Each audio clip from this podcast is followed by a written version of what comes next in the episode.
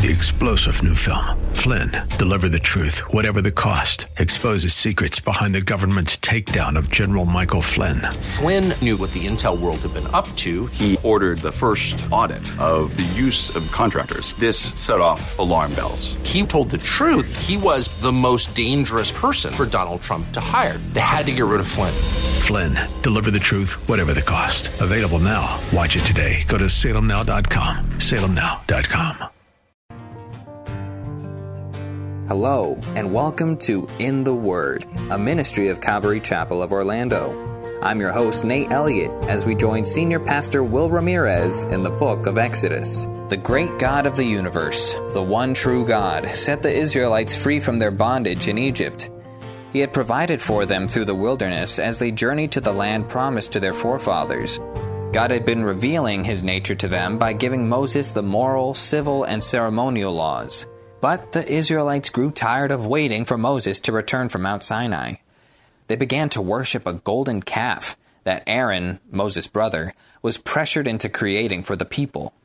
We will see God and Moses react to these events as we join Pastor Will in Exodus chapter 32, verse 7. And the Lord said unto Moses, Go, get you down, for your people, which you brought up out of the land of Egypt, have corrupted themselves. My mind has such great difficulty placing these two events side by side. Moses up on the mountain, receiving all these benefits from the Lord, all the instruction in the presence of God, and all this ugliness going on right down below. But there it is, while it's happening right in front of the Lord pipes up to Moses, and he says, Moses, you need to go. You need to get down there, for your people, which you have brought out of the land of Egypt, have corrupted themselves. They have brought ruin upon themselves. They have turned aside quickly out of the way which I commanded them, for they have made them a molten calf, and they have worshipped it, and they have sacrificed thereunto, and they said, These be your gods, O Israel, which have brought you up out of the land of Egypt. You know, I have heard people actually try to argue that God doesn't know everything, that He learns things like we do, that He's not eternal, that He doesn't know the future. Listen, He's up on the mountain, and He recites exactly what they've done.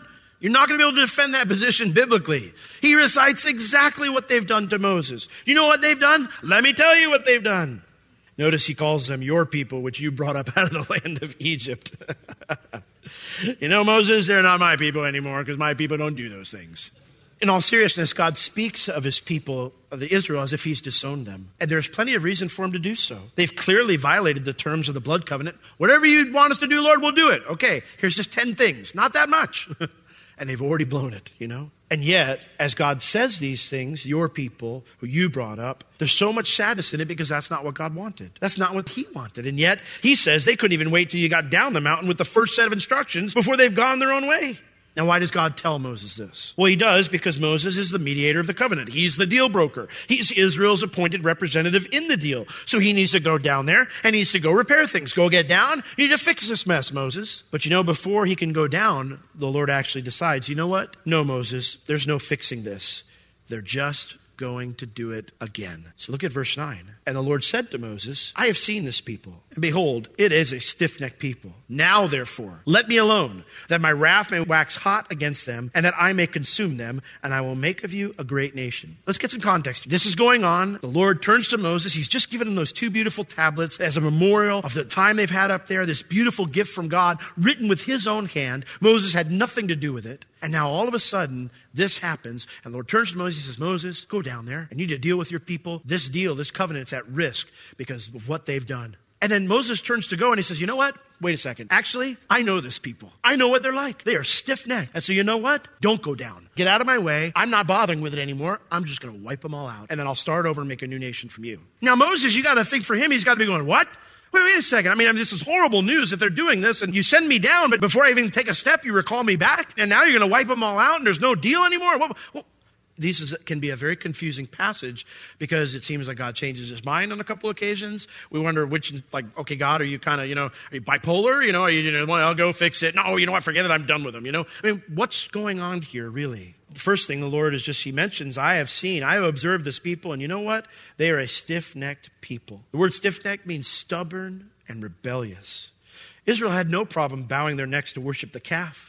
But they wouldn't even yield to this simple command from God not to make a graven image of him. And so the Lord, when he says, you got to understand what he says first. He says, let me alone, which means let me rest. I'm done dealing. Don't go down there. He mentions to him, I will make a great nation out of you. For Moses, the reason the Lord says this is because God had made a promise to the patriarchs. He couldn't just wipe them all out and be done. Okay, so God says, you know what? I made a promise, I will keep it, but I'm going to start over with you and wipe the rest of them out, and we'll begin from scratch. This is an entirely unexpected sequence of events. It is confusing at first when you read it. In fact, it seems way out of God's character, even with the severity of their sin, way out of God's character. Even when he came to destroy Sodom and Gomorrah, which was bad, what did the Lord say to Abraham?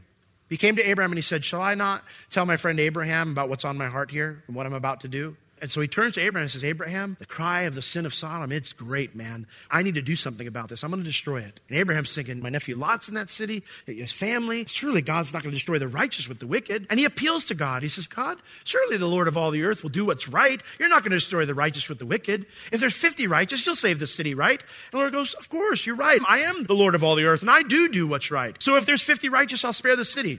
And Abraham's thinking, I've been to Sodom. I don't know if I can get 50. How about 40? And the Lord's like, you're right. If there's 40, I still won't destroy the city. And finally, he gets him down to 10 because he's thinking, Lot, I don't know about his wife. I think she's saved. He starts going through the list. He's thinking, I know there's got to be 10. And he stops there. And the Lord says, if there's 10, I won't destroy it. And even then, we see what God's response is afterwards, is that he doesn't destroy it until he brings all the people out who were righteous. God doesn't destroy the righteous with the wicked. So even in that great judgment, God was gracious and merciful and patient. So Moses is hearing this and he's going, this doesn't seem to match with God's character. So to properly understand what's going on here, we need to establish what we already know is true. Number one, we already know that all Israel did not worship that calf. The Levites, we're going to learn later in this chapter, maintained their purity, as we'll see later on. So wiping out the entire nation would have been unjust. Secondly, God's initial command to send Moses down to repair the arrangement by dealing with the sin of the people, that is what he wants. That is God's will in this. That's why he said that first, okay? Thirdly, Moses has just had an amazing 40 days with God. This turn of events had to be incredibly shocking to him, heartbreaking, and frustrating. And you know what? Had the second option never been brought forth, God might not have had to destroy all the people. Moses might have went down and wiped them all out. I mean, can you imagine here, Moses got these things. He's saying, Lord, it's been an awesome time. The Lord's like, you know what, Moses, go down there and fix these people. And Moses that's a long march, and he's carrying these things. He's going, I'm going to get these people, And by the time he got down there, and we know he's got an anger problem, by the way. By the time he got down there, I don't know if he would have been an accurate representative of God's heart to the people. And so Moses hears the second option, and it catches his attention. So in light of the things we do know, the traditional and correct interpretation here is that God had no intention of wiping Israel out. He longed to forgive. But here's the thing about forgiveness. It's not arbitrary. God doesn't just say, I'll forgive. Or he just forgives everybody. God doesn't do that. Forgiveness has terms. One must confess the wrongdoing. They must repent of it. And they must seek mercy by faith. It's that simple. Okay? I was in such a weird environment the other day. I was with a bunch of Christians, but it was from different groups and whatnot. And someone made the comment, I'm so glad Jesus accepts me just as I am. He does. Praise God for that. And he said, without any apology. And I kind of stopped myself and I thought, the pastor part of me wants to speak up right now. The Christian part of me is highly offended and worried for the other people here. But the human part of me is going to keep the peace and not, raise a ruckus and go all, Moses on everybody. So, but, I heard that and I thought, man, that is false teaching. What do you mean without apology? The Bible says if we confess our sins, he's faithful and just to forgive us our sins. That very nature of confession means an apology. It means an admission of wrongdoing. It means, Lord, I don't want to do it anymore. I'm wrong and I'm sorry. You say to go this way and I get my mind in alignment with you. That's the way I need to go. And without that, there is no forgiveness. That's the Bible's very clear. And there's a second truth here. Not only does forgiveness have terms, but to ensure Moses would properly represent God's heart, God felt the need to test Moses. See, Moses had already had quite a few headaches from these people. And would he stand aside and do nothing? Liking this alternative? God, it's a great idea. Go ahead and wipe them out. I'm going to watch. And lest we laugh, we know of a prophet who did exactly that, don't we? What did Jonah do after he went and preached to Nineveh? He went and got tickets to the best seats. He said, I'm going to go up on a hill and I'm going to watch God wipe this place out. So lest we think that's far-fetched, it's not at all. I know Christians who are like that. They get all giddy when they see the wicked fall. They get all giddy when they see judgment come. And that is not God's heart because the Bible says, my soul takes no pleasure in the death of the wicked. None. Would Moses stand aside and do nothing? Or would he intercede for a people who didn't deserve it? Now, you might be saying, well, wait a second, Will. No. God does what he does. You can't change his mind. The second part of that statement is true. We don't change God's mind. The Bible says God is not a man that he should lie or the son of man that he should repent. God doesn't change his mind, but God does change what he does. God doesn't just do what he'll do. God does change his course of action based upon our intercession. And if that's not true, then James chapter 4 makes no sense. Turn with me to James chapter 4, among many other scriptures, by the way. There are so many conditional promises of God. As it concerns intercession, prayer, and asking God, these verses are very clear. He says, you lust or you desire and you have not. You kill, desire to have something, but you can't obtain it. You fight and you war, yet you don't have it. And here's the simple reason why. You don't ask for it. You don't come to me for it. And then he goes on. Sometimes you ask and you don't receive because you ask amiss so that you can consume it upon your lusts. Now, what does that mean there? That's pretty clear to me. There are times when God wants to do something in our life, but he won't do it because he's decided that he responds to our prayers. That's simple truth. I remember we had a guy at Bible college, and he came from a little bit more of a reformed background, and he struggled with prayer. He said, why pray? We can't change God's mind, Will. I don't even see the need to pray. And I said, first off, God commands us to pray.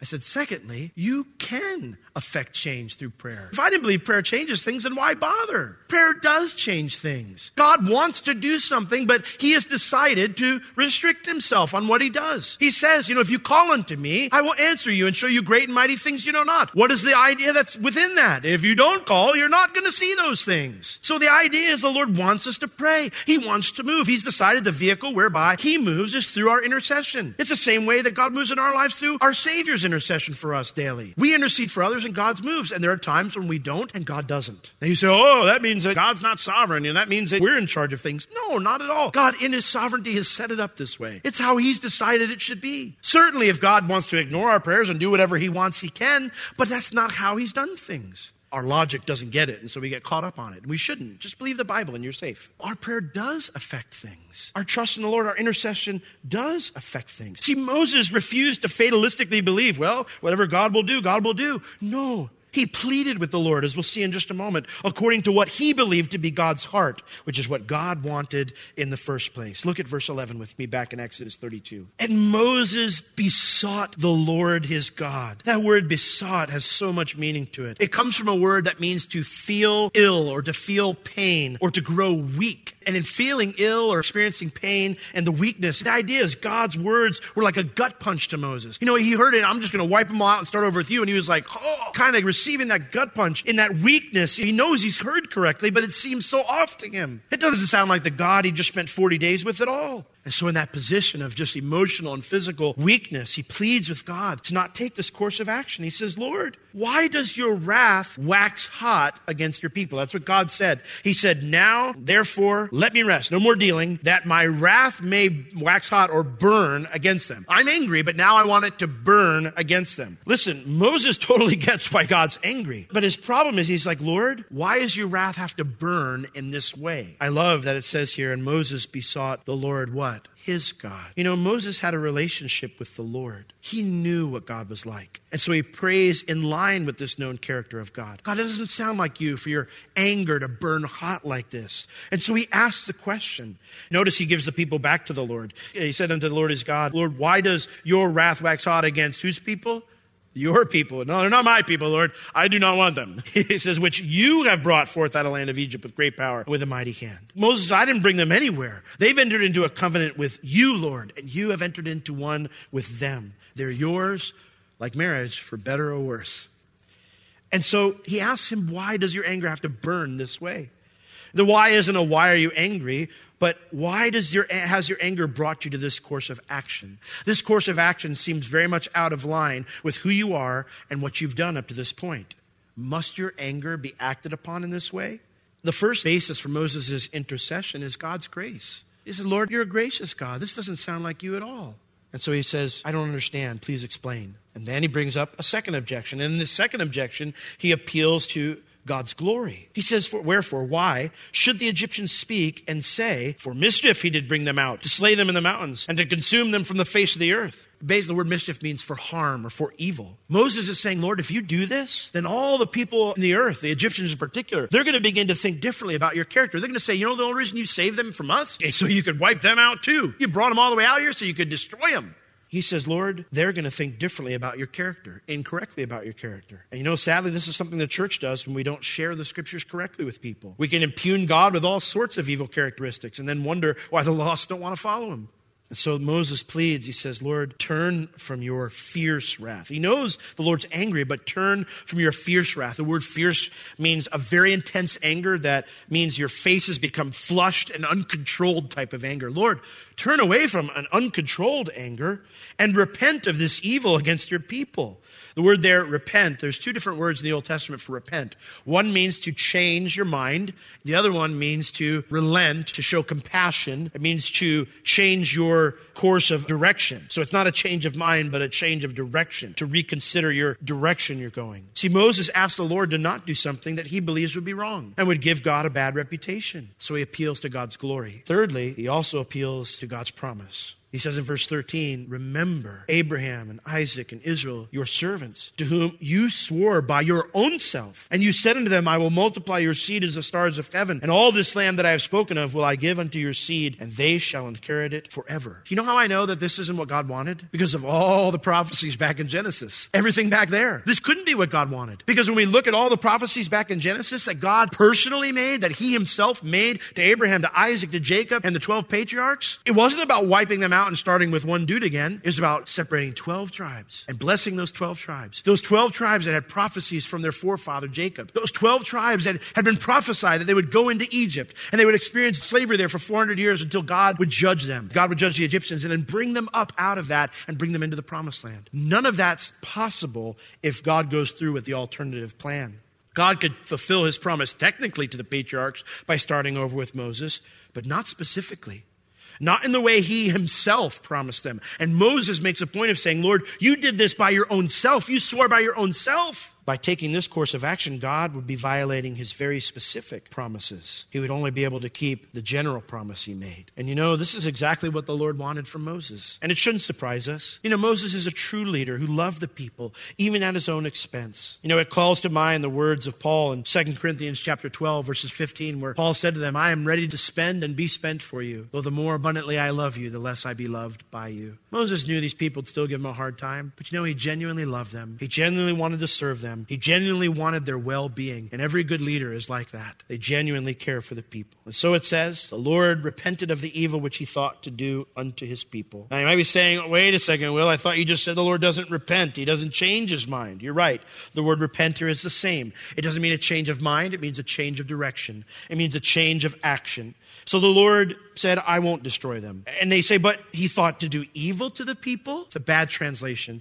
The word there, thought, means to speak. It means he changed his direction of the evil that he said to Moses he would do to the people. God never planned to take this course of action. God never thought to take this course of action. He only verbalized it. See, his original instructions that Moses go down and he minister to the people and he bring them to a place of reconciliation with God. That was his plan. That was what he wanted. And now Moses is free to execute it in the right mindset. So verse 15, and Moses turned and he went down from the mount. The two tablets of the testimony were in his hand. The tablets were written on both their sides. On the one side, on the other were they written. The tablets were the work of God, and the writing was the writing of God, graven upon those tablets. I find it interesting that Moses comments on the tablets at this point, because you remember, he's the one writing this. And as he's writing it down, he must have recalled leaving the presence of God with those two tablets in hand. A beautiful present from God, probably looking at them and seeing all the intricate detail of God's hand and writing them out. God himself gave this to us. I can't even imagine what that would have been like. But he's making the trek down the mountain knowing what he has to face. This beautiful present, a symbol of their covenant relationship with God. As he's writing it down, he's recalling his thoughts at that moment as he's seeing all the detail there and everything they represented and how what they were doing now threatened all of it. What they had been doing down in the bottom of the mountain was threatening all the beautiful things that God wanted to do. Can you imagine the righteous anger that welled up at that moment, holding the beautiful gifts that God gave to him? God had done this awesome work in bringing Israel out of Egypt and now into a relationship with himself. God had been so faithful, had been so kind and so patient up to this point. His work had been perfect. And he admires that handiwork and sees the perfection. Where is he heading now to? He's heading down to the work of man and the man who had decided to throw everything that God did and just over a month, 40 days. And so in verse 17, it says, when Joshua heard the noise of the people as they shouted, he sees Moses coming unto him, and he says, there's a noise of war in the camp. Joshua didn't have the privilege of being told by God what was going on like Moses did. And so Moses, with the hearing of understanding, could hear exactly what was going on. And he said, no, it's not the voice of them that shout for the mastery. In other words, victory. They shout because they won battle. Neither is it the voice of them that cry for being overcome. It's not the cries of those who have been defeated. No, it's the noise of them that sing. That's what I hear. And it came to pass, as soon as he came near unto the camp, that he finally sees the calf with his own eyes. He sees that abomination sitting in the middle of the camp of his people. The Bible mentions, and the dancing. Now, Moses was not against dancing. The word here for dancing was of a sexual nature. We're going to learn in a moment that they were naked, so this is not good dancing. And in light of seeing it all right in front of him, he's not down the mountain yet. He's still up on the mountain, but he's in sight now. And in light of seeing all that, the Bible says, and Moses' anger, what? It burned. That's the same thing that God said. My anger is going to burn. And now Moses' anger begins to burn. Can you imagine what Moses might have done if he had come down without first pleading for God not to destroy them? That would have been interesting. You know, Moses had an anger problem. He was angry and he slew the Egyptian. The Bible makes a point of saying that. In his anger, he slew the Egyptian. In his anger, later on, he's going to strike the rock.